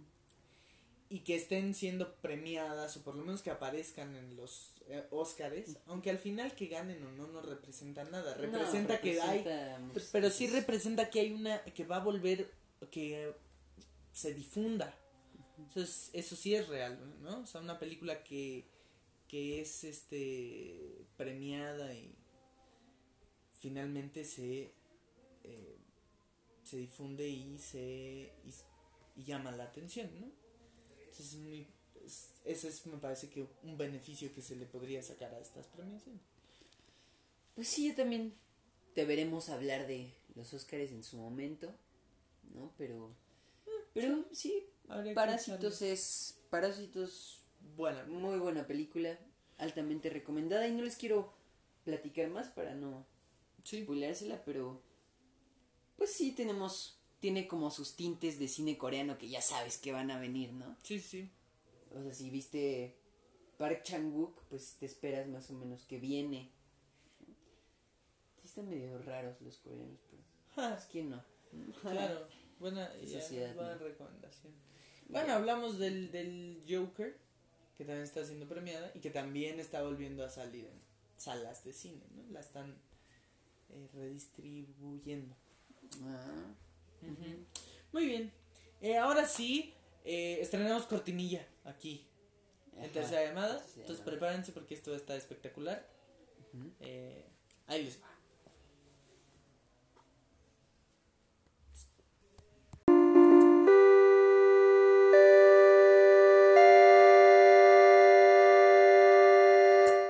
Noticiones. Muy bien, pues eh, tras esa cortinilla espectacular, aquí eh, realizada en los estudios de Tercera Llamada, vamos a... Ojo porque se viene algo espectacular. También tenemos batería, en efecto. Oh, yeah. Bueno, eh, vamos a empezar con las noticiones. Son dos, son muy estériles, son muy malos, pero aquí están. Uh-huh. Y sí, sí. Breves seremos. Breves seremos porque ya nos pasamos de lanza otra vez. Otra vez, como siempre. Como siempre. Pero, ahora sí. ¿Qué, ¿Con qué empezamos, Diego? Yo digo que con el gran meme de estas últimas semanas. De estas últimas semanas. Sí, sí. Lo que se ha vuelto la broma del siglo, ¿no? La sí. broma. Una... Un tema que no puede salir a cotorreo siempre que... Pues en estas últimas semanas, ¿no? Sí, sí, sí, sí. México Bizarro. México, México Bizarro. Vaya que sí, ¿no? Este, sí. El avión presidencial, señores y señores. Ya todos lo sabrán, ¿no? Se hizo meme, se hizo viral. Este... ¿Qué sucedió con el avión presidencial? Pues vámonos un tiempo atrás, ¿no? Lo más atrás que recordemos. Este avión presidencial, el que no lo tenía ni Obama. Ese mero. O sea, es un meme, este avión presidencial es un meme desde hace desde años, hace ¿no? muchísimo tiempo, ¿no? Pero eh, estábamos escuchando, ¿no? La verdad es que yo no veo malo que se que quieran deshacerse de ese avión, sí. ¿no? La verdad es que sí representaba como, pues, pues, la corrupción en el país, ¿no? Sí, sí, este, sí. La división de clases sociales tan marcada y tan, este, poderosa, ¿no? Como las personas que están sí, por, gobernando. Por, por esta idea también de eh, que ha puesto nuestro señor presidente, el licenciado Andrés Manuel López Obrador, de austeridad republicana, ¿no? Uh-huh. Un poco una filosofía que pusieron otros como Pepe Mujica, ¿sí? del, del gobernante tiene que vivir lo más acerca, la, lo más cercano posible al pueblo, a lo que a la realidad de su pueblo, ¿no? Evo, Evo Morales. Evo Morales. Uh-huh. Pero pero bueno, el punto es que cuando sacaron los registros de este avión empezaron a ver que que para qué usaban el avión y en realidad en realidad el presidente casi no lo usaba, ¿no? Eran como sus hijos, sus familiares, ¿no? Y sus cuates, o sea, era más como para la apariencia de, de soy el presidente y soy el más millonario del mundo. Sí, ¿no? Que un presidente Ajá. con un país en, en, en decadencia como lo es México no puede darse el lujo de tener un avión de esas características, ¿no? Ahora viene lo siguiente, ¿no? Lo que dijo López Obrador fue, pues, no lo vamos a querer, lo vamos a vender, ¿no? Y, y pues, pues, hasta donde yo entendí, lo intentó vender, lo intentó vender por todos lados. No se pudo. Y no se pudo, ¿no? Aunque nadie quería comprar. Al precio, porque son el precio. Entonces, pues, salió la maravillosa idea de nuestro señor presidente. Sí. Para los amigos en Rusia, no lo vamos a explicar. Nada más quería hacer esa, esa acotación. porque, porque nuestros amigos que nos ven, el treinta y tres por ciento de nuestra audiencia, que va a estar informado sobre esos temas, ¿no? Así es. Muy bien. ¿Qué dijo nuestro presidente? Este, pues, el señor presidente de las grandes ideas... De, de donde han surgido ideas magníficas, ¿no? Sí. Como, pues, hagamos el aeropuerto en Santa Lucía. No, pero es que no se puede, no se puede porque no, no, no, no hay, no se puede. No, Santa Lucía, ¿no? Sí. Nuestro gran presidente de... de que persigue palomas, ¿no? Que persigue palomas, sí. Uh-huh. Nuestro gran presidente, el que la solución para el narcotráfico en Sinaloa es juegan béisbol. Sí. ¿No? Está padre Sinaloa en béisbol. No, bueno, es que ese es el asunto. Y yo, yo lo que quiero decir es, o sea, ya fuera del chiste, pero estamos echando chistorete y cotorreo. Se nos da, se nos da, tenemos un humor muy, muy espectacular. Sí, por ahí nos han dicho que somos unos grandes comediantes. Exacto, que, que estamos haciendo en Tercera Llamada. Yo quiero decir que el sistema, y es algo que ya he dicho, el sistema de comunicación de este gobierno ha fallado. O sea, está limitado eh, en muchos aspectos. De ahí a, a que se hayan dado eh, este... declaraciones tan controversiales y tan desafortunadas, ¿no? Del presidente y de muchos eh, miembros de su gabinete y de su administración y que o que forman parte de esta administración, ¿no? Eh, directa o indirectamente, porque me parece que el sistema de comunicación del gobierno es deficiente. De ahí a que haya pasado esto. ¿Qué pasó? Que el, había cinco opciones para, eh, para este avión. Me parece. Había cuatro. La quinta es... Bueno, una era... Eh, vender el avión a Estados Unidos, me parece. Es un, un intercambio con Estados Unidos. Les damos el avión y ustedes nos dan equipo médico avanzado. La tercera era eh, que la comprara, que la rentaran, que rentaran el uso del avión. Y la cuarta era este que dos empresarios hicieran una compra en conjunto y su uso se dividiese entre estos dos empresarios. Eh, y Andrés Manuel López Obrador, de manera jocosa, para meterle estilo a su mañanera, que la mañanera es esta conferencia de prensa que da todos los días, bueno, de lunes a viernes, eh, creo que empieza a las seis de la mañana, y responde preguntas de los periodistas, que yo creo, muchos lo critican, pero a mí me parece que es un ejercicio acertado, ¿no? Nunca antes se había eh, sentido esta cercanía con el presidente. Y además es una, es una eh, oportunidad muy interesante de expresar políticas públicas, propuestas de gobierno, eh, de manera directa y reiterativa. Eso está bien, a mí me gusta. Ahora, en esta mañanera, eh, López Obrador dijo, pero hay una quinta opción, que es rifar el avión. Mediante el uso de la Lotería Nacional, vendemos boletos que se vendan a quinientos pesos. Ahí como que se le iba ocurriendo, ¿no? Uh-huh. Porque no lo tenían pensado. O sea, como, está, está chido, ¿no? A ver, es que espérate, porque se me acaba de ocurrir algo bien padre. Entonces, vendemos boletos a quinientos varos. Y entonces tú compras tu boletito a quinientos pesos, que aquí son quinientos pesos. Por un avión. Por un avión de quién sabe cuántos millones, ¿no? De, un, de, de varios millones de, de pesos y de dólares. Entonces, ojo. Y pues evidentemente las, las críticas saltaron eh, de manera inmediata. Porque pues no es posible vender el avión. Digo, no es, no, sí es posible vender el avión, no es posible rifar. No. Porque incluso al gobierno le genera gastos y le genera pérdidas tener ese avión ahí estancado.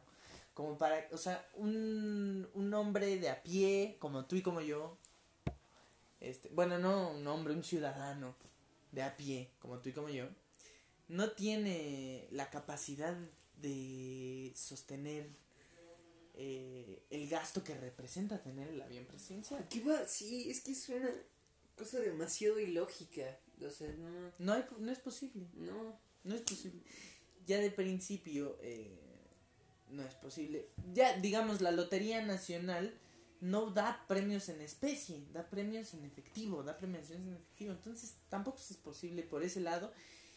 Y porque además dijo, no pasa nada, el presidente, les pagamos dos años el servicio, los servicios que requiere el avión. Dos años, ya después, pues, a ver cómo le hacen, ¿no? hacen, ¿no? Salieron varios inteligentes en Twitter. Eh, economistas que sabían de este tema y que decían, o sea, te ganas el avión y después lo vendes a un precio menor a un empresario y por quinientos pesos recibes millones. Si lo vendes al siguiente presidente y ya. Exacto. Nada sirvió. El, no, bueno, y entonces pues todos lo criticaron, parecía una ocurrencia. O por otro lado, que también es algo que me, que me parece probable, que es López Obrador hizo una maniobra interesante para otra vez eh, establecer la agenda de la semana, ¿no? Es decir, voy a decir esto y todos van a empezar a hablar de ese tema, lo cual de primeras resulta contradictorio porque López Obrador es enemigo de las costumbres neoliberales y derechistas que gobernaban este país, ¿no? Es decir, de esto de las cortinas de humo, de esto de la información amañada.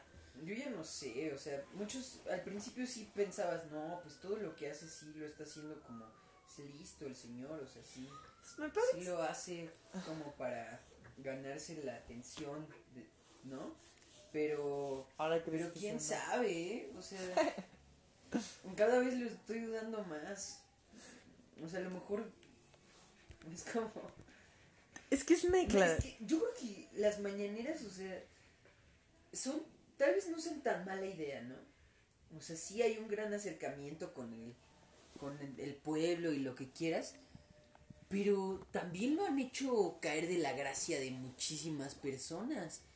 Yo creo que lo que le falta es tener a alguien que lo medie, ¿no? Así como un auricular en su orejita que diga, no, a ver, espérate, no, no digas esto, retráctate, ¿no? Porque, porque pues sí, lógicamente, o sea, un, un político que se supone que representa a todos los sectores de la población, sí, no puede andar diciendo su opinión, este, o sus ocurrencias ahí como le vengan en la mente al, en el momento, sí, ¿no? no que, puede... ta- que también es una ventaja porque, o sea, l- su autenticidad, este, real o no, tampoco me parece que sea un paladín de la justicia, una novedad en la política mexicana, no lo es, pero su autenticidad real o ficticia sí le ha traído beneficios porque ha atraído también eh, a mucha a un sector de la población muy definido, ¿no? Hoy la aprobación de Andrés Manuel López Obrador está muy alta. O sea, hoy Andrés Manuel López Obrador es un tipo respetado medianamente por su por su pueblo, ¿no? Tiene una, un buen índice de aprobación y no sé, yo no sé si... Pero ha ido bajando. Ha ido bajando, pero sí, también es un es una es una consecuencia natural, ¿no? Generalmente los gobiernos presentan declives en, eh, pues mientras no terminen los porcentajes de Peña Nieto, por ejemplo. Y... Esperemos. Esperemos que no. Pues sí me parece, o sea, yo creo que eh, ha estado en la vida política... Eh, mexicana, eh, dieciocho años, más, mucho más, ¿no? Pero así de estar, este, candidateándose para la presidencia, dieciocho años, más incluso, diecinueve. Y eh, eso implica, sí, que tiene labia, que, que, que sabe cómo ser un político, que sabe cómo convencer, ¿no? La campaña, por ejemplo, de Andrés Manuel López Obrador se basó un poco en lo mismo, en, en mensajes eh, vagos, que no tenían, o sea, que no respondían realmente a las problemáticas, ¿no? Eso era un poco la campaña. El Riqui Riquín Canallín, ¿no? Ese tipo de, de, de cuestiones que le generaron popularidad, ¿no? Pero es que es, es que es muy raro, o sea, porque... lo escuchas de, de lejos, o sea, de fuera alguien te lo dice, no, es que todo esto fue una manera de ganarse la atención, ¿no? Y de ganar seguidores y de todo eso, de ganar simpatía, pero, lo, lo, o sea, de, de verdad lo ves y, y no te, no te parece como que tal vez sí lo está diciendo en serio, es que yo no sé, o sea, nunca vamos a poder saberlo, ¿no? Sí. No vamos a poder meternos ahí a la mente de Andrés Manuel y saber si, si adentro tiene todo un plan maquiavélico para gobernar México, ¿no? O, o si verdaderamente quiere hacer la justicia y está haciendo todo lo que puede. Sí. O si simplemente pues ya está, o sea, es así por naturaleza, ¿no? Y le ha salido de chiripa todo muy bien. Pues, ¿quién, ¿quién sabe? sabe? O sea, la realidad es que está en un... En un... puesto muy importante, sí, y, y lo ha logrado a pulso, ¿no? Y lo ha logrado sí. a pulso y es y a, y a mi parecer sí es un tipo inteligente en cambiar la agenda. Por ejemplo, cuando había casos de violencia, eh, cuando hubo una matanza en Veracruz, él salió precisamente en Veracruz a decir, estamos aquí celebrando eh, no sé qué, celebrando en un concierto. Um, y además recalcó su intención de que lo, el gobierno español eh, expresara una disculpa por eh, las, la barbarie cometida durante la conquista, ¿no? Mm. Cuando todos hablaban de otras cosas, cuando todos hablaban de un tema de seguridad, cuando pasó lo de Sinaloa, salió a decir eh, Sinaloa es un estado muy avanzado por el deporte, en, hay avances Eh, destacados en materia de deporte, por ejemplo el béisbol, y por cierto mañana se juega la Serie Mundial. Entonces me parece que sí es un es un tipo que en esa intención, en ese afanoso intento de cambiar la agenda, muchas veces ha quedado mal, y ahí creo que radica el problema de comunicación de este gobierno. Además, el, o sea, pasaron unas semanas y la cuenta de Twitter oficial del gobierno de la República publicó una foto donde decía: este es el boleto que se usaría en caso de que nos decidiéramos por la opción de la bien presidencial, alimentando la ocurrencia, ¿no? Y muchos se dedican a, bueno, también es una manera de ver lo, poli, lo polarizada que está nuestra sociedad hoy en día, eh, porque mientras unos, o sea, sorprendentemente intentan defender un chiste que de todos modos es, este,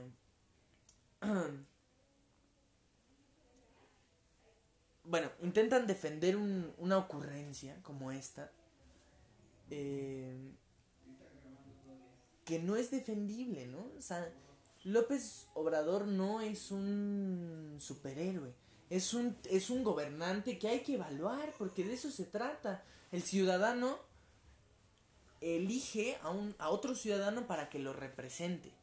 Y por lo tanto, pues tiene que evaluar lo que hace, ¿no? Sus políticas públicas, sus propuestas, su actuar, ¿no? Interna- su política internacional. No es, no se trata de defender, no somos, na- no somos los que deben defender a López Obrador. Al contrario, sobre todo porque la oposición en México tiene, está desgastadísima. El P R D, que es la, se supone que era la otra alternativa de izquierda, está perdido. El P A N está perdido. El P R I está deshecho.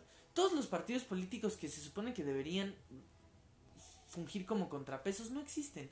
Y Morena se está volviendo un P R D más. O sea, con muchísimos vicios, desorganizado, un partido político más, ¿no? Porque hablan de que somos un movimiento, es un partido político más. Y quien tendría que ser entonces oposición es la ciudadanía, incluso más los que, todavía más los que lo apoyan y los que pretenden que este, que esta administración tenga continuidad, ¿no? Y que tenga sucesores de valía. Entonces hay que alimentarlo, ¿no? Hay que alimentar esta administración.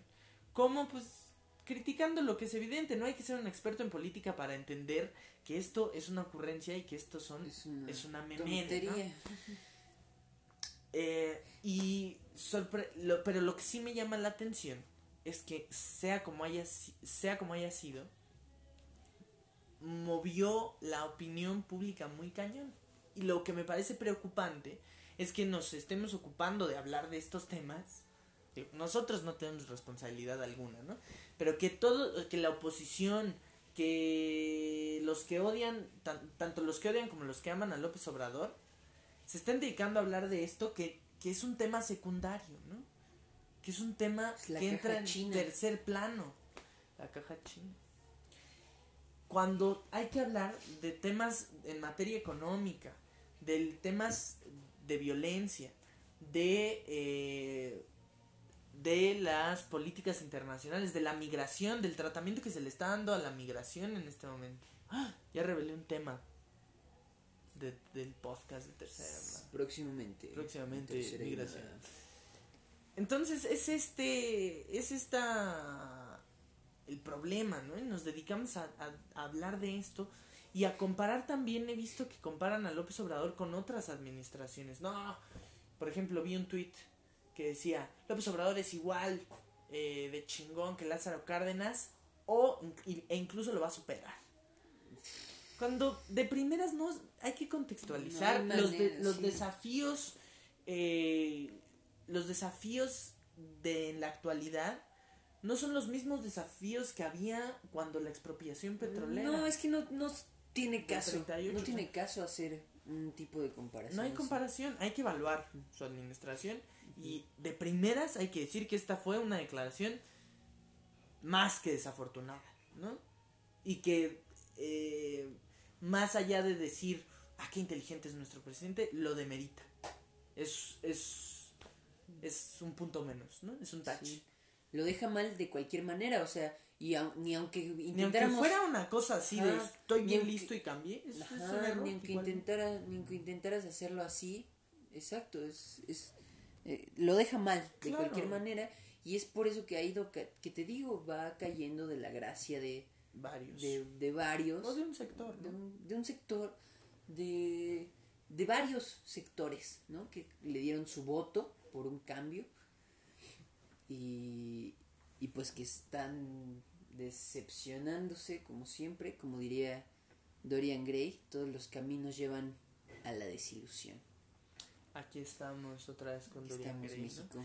Y otra y ya por último decir que las mañaneras se supone que son que es un espacio de proposición y de información, divulgación de políticas públicas, no de, de, de incluso ahí le juega en contra, ¿no? No es para eso la mañana. Exacto. Pero bueno. Bueno. Pff, qué coraje. Pero bueno. Y pasamos al último notición. Al último notición. Sí. Es, eh, yo quería comentar un poco lo que está pasando en la Universidad Nacional Autónoma de México, en esta, en sus escuelas. Y no soy el más, el más informado al respecto, ni, ni quien esté más facultado para hablar o para informar. Porque hay gente que está muy metida en estos movimientos y que quizás eh, podrían dar más información. Yo solo quiero comentar lo que sé desde adentro, porque bueno, yo voy en una escuela eh, que pertenece a la UNAM, en una preparatoria que pertenece a la UNAM, no voy a decir cuál, eh, y la realidad es que ha habido eh, ya un... bueno, se han detenido las labores de manera preocupante ya, ¿no? O, o, llamativa, no voy a decir preocupante porque igual es un tema de mucho de mucho cuidado, eh, entonces eh, bueno, no voy a decir preocupante sino más bien llamativa. Y porque por ejemplo la Facultad de Filosofía y Letras tiene dos meses que no hay actividades, uh-huh. lleva dos meses sin actividades, lo mismo pasó con la prepa siete, la prepa nueve estuvo en paro, la prepa cinco, me comentaba Diego que la que la están pretendiendo eh, creo que, sí, creo ¿no? Que no voy a hablar. La prepa dos ya la uh-huh. este ya también hay paro de actividades, la prepa seis, entonces hay como esta este esta inconformidad generalizada. Y muchos, he escuchado que muchos creen que estos son esfuerzos de eh, porros, esfuerzos porriles por detener las actividades y por desestabilizar. Y creo que esta vez, eh, si bien yo tengo muchas sospechas sobre la forma en la que actúan estos grupos eh, o estas movilizaciones preparatorianas y universitarias, y han llamado, han, muchas cosas me han llamado la atención, creo que ahora hay motivos suficientes para detener las actividades, ¿no? Y eh, de primeras los que conozco es que hay eh, un, una alarmante preocupación, o una importante preocupación más bien, por la salud, por la salud psicológica de eh, los estudiantes. Porque desde que yo llegué a la preparatoria en la que estoy, en los tres años en los que he estado, ha habido tres suicidios. Este, igualmente, eh, la, el servicio médico es muy deficiente, es terrible. O sea, si se presenta una emergencia, no van ellos, le dan una silla de ruedas a los estudiantes para que monten al afectado o al que tiene algún malestar severo y lo llevan a servicio médico. En C C H Azcapotzalco hace unas semanas murió un joven que eh, fue a servicio médico, no lo atendieron, hubo negligencia médica y falleció dentro de las instalaciones, ¿no? Eh, no solo hay deficiencias de los servicios médicos, sino también de los profesores, cuando se presenta una situación de alarma y emergencia. Hay un problema también con la transparencia de la institución. Por ejemplo, en mi institución en particular, si tú te metes a transparencia a UNAM, te das cuenta que gastaron en apariencia, veinticuatro mil pesos en destapacaños. Que más o menos haciendo la cuenta, pues tendrían que, compla- que comprar cientos y cientos de destapacaños para llenar esa cifra, ¿no? Y no es como que necesite cientos de destapacaños. Nada más en el último año. Entonces también ese tema de la transparencia, violencia de género, ¿no? Eh, cuán, bueno, violencia en general, ¿cuántos muertos no ha habido en los últimos eh, en los últimos años en la UNAM, de, en C U, ¿no? Eh, y violencia de género en particular, lo, el, el, la respuesta que da la UNAM es como muy renuente, y cuando la da eh, es, es igualmente como... Ahí tienen ya la solución, no molesten. Eh, por ejemplo, eh, con esto de la violencia de género, la UNAM está promoviendo un protocolo de acción. Y eh, este protocolo lo eh, promueven mediante videos, ¿no? Que se transmiten en T V UNAM, en la cuenta de Twitter de la UNAM. Y eh, que son actores. De primeras, una actriz que, donde sale en un video leyendo el prompter y que, que es incapaz de voltear a la cámara, ¿no? En otro, un video de un, de un hombre que dice, yo, eh, no dice soy feminista, ¿no? Pero apoyo a las feministas y a sus reivindicaciones y a sus movimientos. Y entonces, pues, soy como uno de ustedes, ¿no? Ahora hablemos de tú a tú. El protocolo de... Y ya. Un hombre, ¿qué le va a venir a decir a una mujer sobre el protocolo? ¿Qué confianza le va a dar? ¿Por qué no consiguen a una persona que eh, le haya funcionado el protocolo? A un estudiante real que pueda hablarle a los estudiantes. Lo mismo, no, están poniendo carteles dentro de las instalaciones, eh, tanto de la una, tanto de la universidad, de las facultades, como de las preparatorias. Eh... de los anexos, donde ponen, ah, sí, hemos ya expulsado a tantos profesores. ¿De qué te sirve saber a cuántos profesores? Es, es una cifra, eh, pues casi casi como si la diera el gobierno, ¿no? Como estas, ah, sí, hemos disminuido la inseguridad y el, el, el, la desigualdad. En tanto por ciento. En tanto por ciento. No, o sea, dime nombres, a quién se has expulsado y por qué motivos, ¿no? Eh, y, y se hizo, se... se han hecho, pues, para organizar este tipo de, de acciones o de iniciativas, como lo es un paro de actividades, se hace una asamblea, o sea, se formaliza un proceso, se ha formalizado un proceso, se hace una asamblea donde votan los estudiantes. Ha habido igual mucha polémica y mucha controversia porque muchas veces pareciera que aunque la votación no... no favorece al paro de actividades, de todos modos se hace, ¿no? Pero es eso también, otro tema que habría que discutir luego y con alguien aquí que pueda, sí, que pueda saber más al respecto. Y este, pero se organiza una asamblea y además se, se, reali- se redacta un pliego petitorio. Dicho pliego petitorio se envía a las autoridades y se les exige una pronta respuesta. En caso de que, bueno, en ca... se supone que si responden tendrían que, pospo, o sea, tendrían que evaluar si se hace la asamblea o no. Pero se, básicamente igual, se hace de todos modos.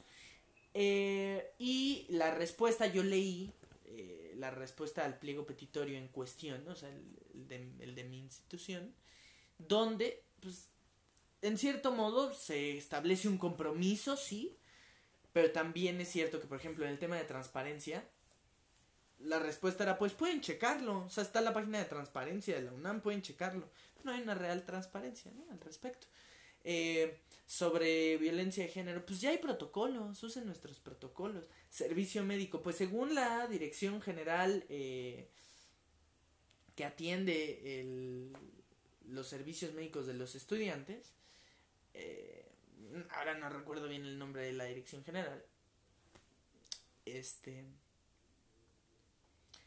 estos son los puntos que tienen que cumplir cada, o sea, el, los servicios médicos respectivos de cada eh, escuela. Y ahí está, esa es tu respuesta, ¿no? Entonces, en algunos, en algunos puntos eran respondidos sí, sí. puntualmente y eran mm. asertivos. y en otros no, era como ya tenemos las herramientas. Entonces, bueno, me parece que sí hay razón. La otra es eh, que, que hacer un paro de actividades tan prolongado, en, yes. a mi consideración, sí es preocupante y además afecta el prestigio de una universidad, que digo, tampoco es como que tenga, sea intachable, pero sí de, de los egresados ahí, ¿no? Es, es difícil, por ejemplo, eh, en el noventa y nueve, cuando se detuvieron las actividades por un tiempo muy prolongado, pues era difícil contratar estudiantes de la UNAM porque se habían perdido las clases, o sea, porque no había, porque se habían perdido un largo tiempo de mm. y la y la UNAM no iba a hacer una reposición de ese tiempo, no iba a dar un semestre extra, sí, ¿no? O sea, porque entonces también afectas a los que vienen. Es un tema complicado porque tiene muchas vértices y puntos en contra y a favor, ¿no? Pero de primeras tal que... vez uh-huh. No, tal vez, pues, buscar otras maneras. Sí, y me parece que hay otras maneras. O sea, hay muchas maneras de, de expresar inconformidad y, y hacerla de tos, ¿no? eh, de manera coloquial. Eh, pero bueno, o sea, de primeras quiero decir que no, o sea, que yo no considero... A veces sí pareciera que es como en momentos muy puntuales hay paros de actividades, porque al final la UNAM tiene influencia sobre la sociedad, porque es una institución muy importante de educación en México. Y por ejemplo, cuando recién entró López Obrador a la presidencia hubo paro de actividades. Cuando se religió Graue hubo paro de actividades. Bueno, el Graue es el rector de la UNAM, Graue Vipchers, creo, bueno, eh, el, cuando se religió el rector de la UNAM hubo paro de actividades. O sea, hay momentos muy puntuales, ¿no? Yo no quiero, o sea, insisto que tengo, o sea, he visto muchas cosas que me hacen dudar de los organizadores. De sí, estos porque al los... final es una, o sea, es, tú me decías, ¿no? Es, es una, es, es una organización de los mismos estudiantes, sí, ¿no? Mm, estudiantes de preparatoria que pues muchas veces, o sea, muchos, no dudo que muchos sí quieran, o sea, hacer el paro porque verdaderamente hay una injusticia y porque verdaderamente... Sí. Necesitamos hacer un cambio porque verdaderamente eso, pero también es cierto que muchas veces es porque que hueva, ¿no? O sea, si voy a tener el examen mañana. Ese es el asunto, que por ejemplo para, para los que están entrando, y la realidad es que la educación en México está mal entendida porque pareciera que educación es sinónimo de estrés, de, de angustia, ¿no? O sea, nos las... Los estudiantes la pasan muy mal y en los jóvenes hay muchos casos de suicidio, en parte por esta presión académica, ¿no? Y por estas exigencias. Entonces, para, para, un, para los recién ingresados a estas escuelas que apenas están llegando y que tienen una carga de trabajo pesadísima, un paro es una oportunidad fortuita, ¿no? De, uh-huh. de, de ponerse al corriente, de avanzar. Eh, tiene... Pro, eh, pros y contras, y además parece ser, o sea, insisto, no lo quiero decir, que luego a veces parecía que hay también eh, esfuerzos de poli, politiquería me, metidos, ¿no? Que tienen injerencia también, o sea, que no solo son esfuerzos o esfuerzos de organización estudiantil, ¿no? No lo quiero decir porque insisto que hay mucha información que yo desconozco y que estaría muy padre traer a alguien que sí lo sepa, que sí esté en contacto con esos movimientos, con esos esfuerzos, con, con todo lo que está detrás, uh-huh. para, para hablar y para platicarlo con, con ellos. Sí. Pero bueno, nada más. Eso lo dejaremos para... Pues ya tenemos muchos podcasts venideros. Bueno, este, gracias por haber estado... Cuatro horas consecutivas. Sí, en este especial de primera... Segunda, episodio. Tercera llamada. Bueno, después de ese bochorno, así tenemos que cerrar, Diego.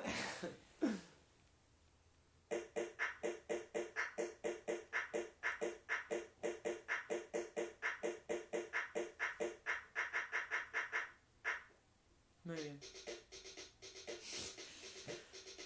Bueno, este, disculpen, excelente. Disculpen. No, no, no. Diego, de pronto va a dar sus conciertos en, en el Metropolitan. Sí. Próximamente me pueden escuchar en SoundCloud como Dorian Blue. Próximamente. Uh, no, no es bien. broma. Eso sí no es broma. Ah, ok. Sí. Bueno, muy bien. Eso es todo. Eso es todo por, por hoy. Gracias por haberlo visto. Gracias por uh-huh. estar aquí en esta segunda temporada. Prometemos en las siguientes eh, emisiones ser más concisos, más breves. Sí, ese es uno, uno de nuestros propósitos. Propósitos de año de, nuevo. De año nuevo, de temporada nueva. De temporada nueva. Uh-huh. Y muchas gracias por haber estado. Hoy no va a haber episodio, otro episodio, porque pues ya es tarde. Ya es muy tarde. Pero ahí sí les va. El próximo episodio vamos a hablar de redes sociales. Sí, Uy. redes sociales. Eh, no vamos a abarcar todo el tema. Falta... Su influencia sobre la opinión pública. Influencia de las redes sociales sobre la opinión pública. Es ¿no? un tema interesante. Uh-huh. Bueno, pues muchas gracias. Les mandamos abrazos, calurosos abrazos y besos hasta sus casitas. Denle like si les gustó. Si no, si denle no. dislike. Miéntenos la madre. Aquí estamos. Así es. Síganos en todos lados si quieren. Si no, pues... También. Igual, miéntenos la madre. Aquí estamos. Y eso es todo por hoy. Bye.